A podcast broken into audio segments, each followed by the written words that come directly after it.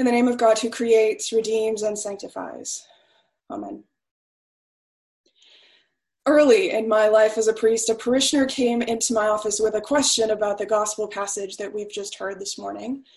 He was seriously troubled by it, by the idea that we would confront each other, that we would name our wounds and the ways that we have hurt each other that we would choose to engage willingly in conflict, even if at the end that conflict was aimed at reconciliation. Shouldn't we all just get along?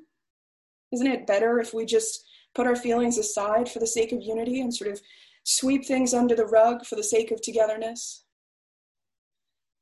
I should confess that usually um, when we talk about conflict in the church, at least in clergy circles, someone eventually gets a wry grin on their face and says, conflict in church? No, we never have conflict in church. And then everyone laughs because we know that there is and there always have been conflicts in church. Differences of opinion, differences of expectation, different hopes about the future, different politics, different dreams, different ideas about what it means to be faithful. And we know that's true on many levels, not just on a congregational level, but also within a denomination and within the broad spectrum of Christianity. And Jesus is preparing us for that here in this text. Several thousand years ago, before the church even really existed, Jesus already knew that there would be conflict because that's our human nature, especially when we care deeply about something, when it's something as important as our faith, our hope, our life. The life of the early church bears this out and shows it to be true. If you read really any section of the book of Acts, you will find that there were many, many disagreements about the way forward and about how the young fledgling church would live and grow and whether or not it would survive. Some of our favorite people, Peter and Paul and James, the brother of Jesus, figure prominently in these debates. They don't just have minor disagreements between themselves, they have big, public arguments that have now been documented for several thousand years. And they argue over life and death decisions, over the direction and the future of the church, over who is saved and who isn't, over what Jesus' life and death really means, and how we are supposed to follow him. And what really, in the end, could be more important than that? What could carry with it so much pressure and so much importance, more than the life and safety and salvation of the whole world? Of God's people. Truthfully, it makes some of the things that we disagree about seem very, very small and insignificant. And what we see in these conflicts and in these very public debates that have now been saved for posterity is the willingness of the disciples and the apostles to stay in relationship, their desire to work through it together, even when they disagree on big, important things. They continue to try to tell each other the truth and to look for God together. And because they stay in it, because they do the hard work, because they hold on to the core of their faith and what they know to be true, choosing God and choosing each other, that little fledgling church grows and grows and grows. The story of the church shows us that conflict isn't always bad. It's part of our discernment. It's part of the unrolling of our life together. And it's honest to acknowledge that we won't always agree, even when we all have the best of intentions. And that's okay. Because what we see over and over again in the life of the church is that ultimately, no matter what, and sometimes despite our best efforts, the Spirit still finds a way to lead us forward. In fact, just a few weeks ago, we talked about the fact that God always finds a way, makes a way, even when it doesn't look like there's one to be found. God's will, God's vision always finds a way and that way is love. In the first paragraph of the epistle, the Apostle Paul talks about the law. And he names some of the core pieces of the law given to the people of Israel and passed down to us. These are things we know. We call them the Ten Commandments, and they include things we hear this morning, like you shall not steal, you shall not murder, you shall not commit adultery. We're familiar, at least, with these Ten Commandments, but that certainly wasn't the whole of the law. The Ten Commandments were only a part of the law, only a part of the covenant that God shared with Israel. The law by which Israel lived was much longer and much more complicated, and in many ways it takes up a significant portion of Hebrew scriptures. All of it, however, aimed at structuring life in such a way that everyone was able to live in peace, all of it aimed at making sure that the people of God, the tribe of Israel, would survive, would grow and thrive, so that everyone would have what they need, and so that conflicts and disputes could be settled. The law made it possible for everyone to know what to expect and how to live. So think for a minute about a modern list of commandments and what that might look like.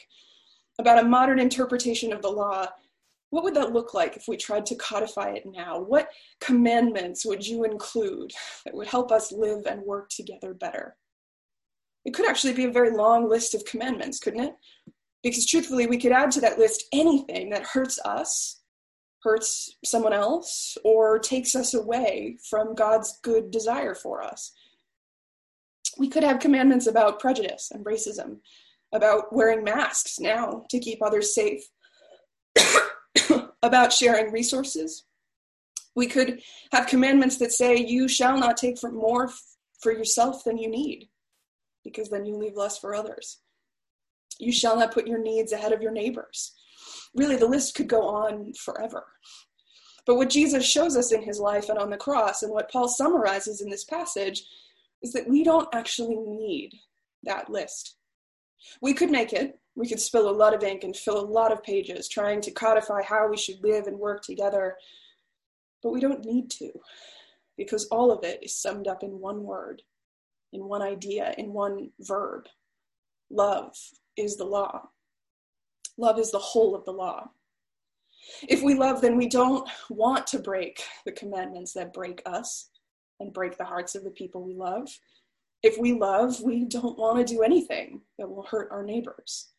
If we love, we learn to put their needs ahead of our own. If we love, we want to live in good and right relationship with God and with each other. If we love, then we want to keep our baptismal covenant, to respect the dignity of every human being, to seek justice and love mercy. If we love, then all of those individual commandments aren't necessary because love leads us down a road where we want to live out all those things anyway. There's one more thing about the gospel that's important this morning. We have to sort of turn it around and look at it with a sense of Paul's love. And if we do that, all of a sudden it isn't just about conflict and trying to solve it, trying to tell someone else about what they've done, or getting what we think we need from them. if we imagine ourselves not in the place of the one who goes seeking justice, but of the one who receives all these visits, the receiver of these conversations, all of a sudden the passage changes. And it's really about forgiveness and the bonds of community and how much God and others will do to forgive us, to give us a new chance, many chances, actually, to hold us in the heart of community even when we have fallen short. The process that Jesus lays out depends on forgiveness and on the idea that we should try again and again to be in good and healthy relationship, that we should actually forgive again and again, to recognize that sometimes it will be us who needs to be forgiven again and again. And this too is about love love that refuses to let things go, love that hauls conflict out into the light, love that persists and forgives and forgives and forgives again.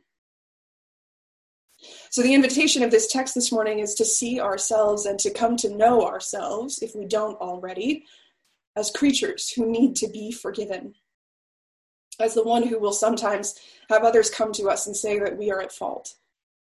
And this isn't about shame or blame or feeling badly about ourselves. It's about the gift of grace. Because even when we work very hard at it, even when we are committed to living by the law of love, we are bound to find ourselves in conflict and we are bound to make mistakes. And when that happens, we need to already see ourselves as creatures who both give and receive forgiveness, as creatures who need to do that and practice that in community because it's part of who God calls us to be.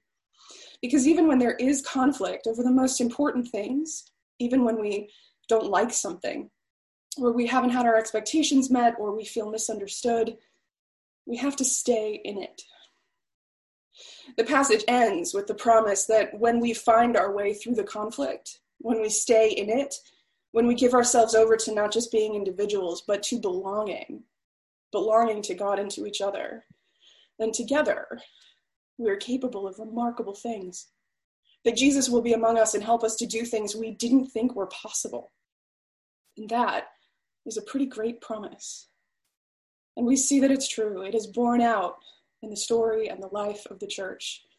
When Peter and Paul and James and the other apostles found their way through conflict to the work that God was calling them to, not by ignoring it, but by choosing to continue to step passionately toward each other, their work together and with God changed the world. They healed people, they saved people, they welcomed people, they loved people. And this is true for all of us when we do the same thing. It will be true for us in whatever form the church is, however we experience it, whether it's in person or virtual, big or small, poor or wealthy.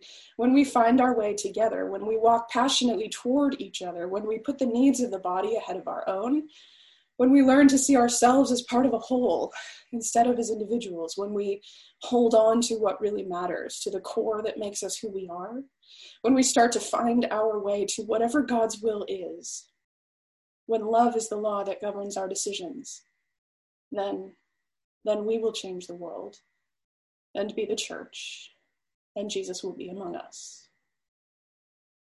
Amen.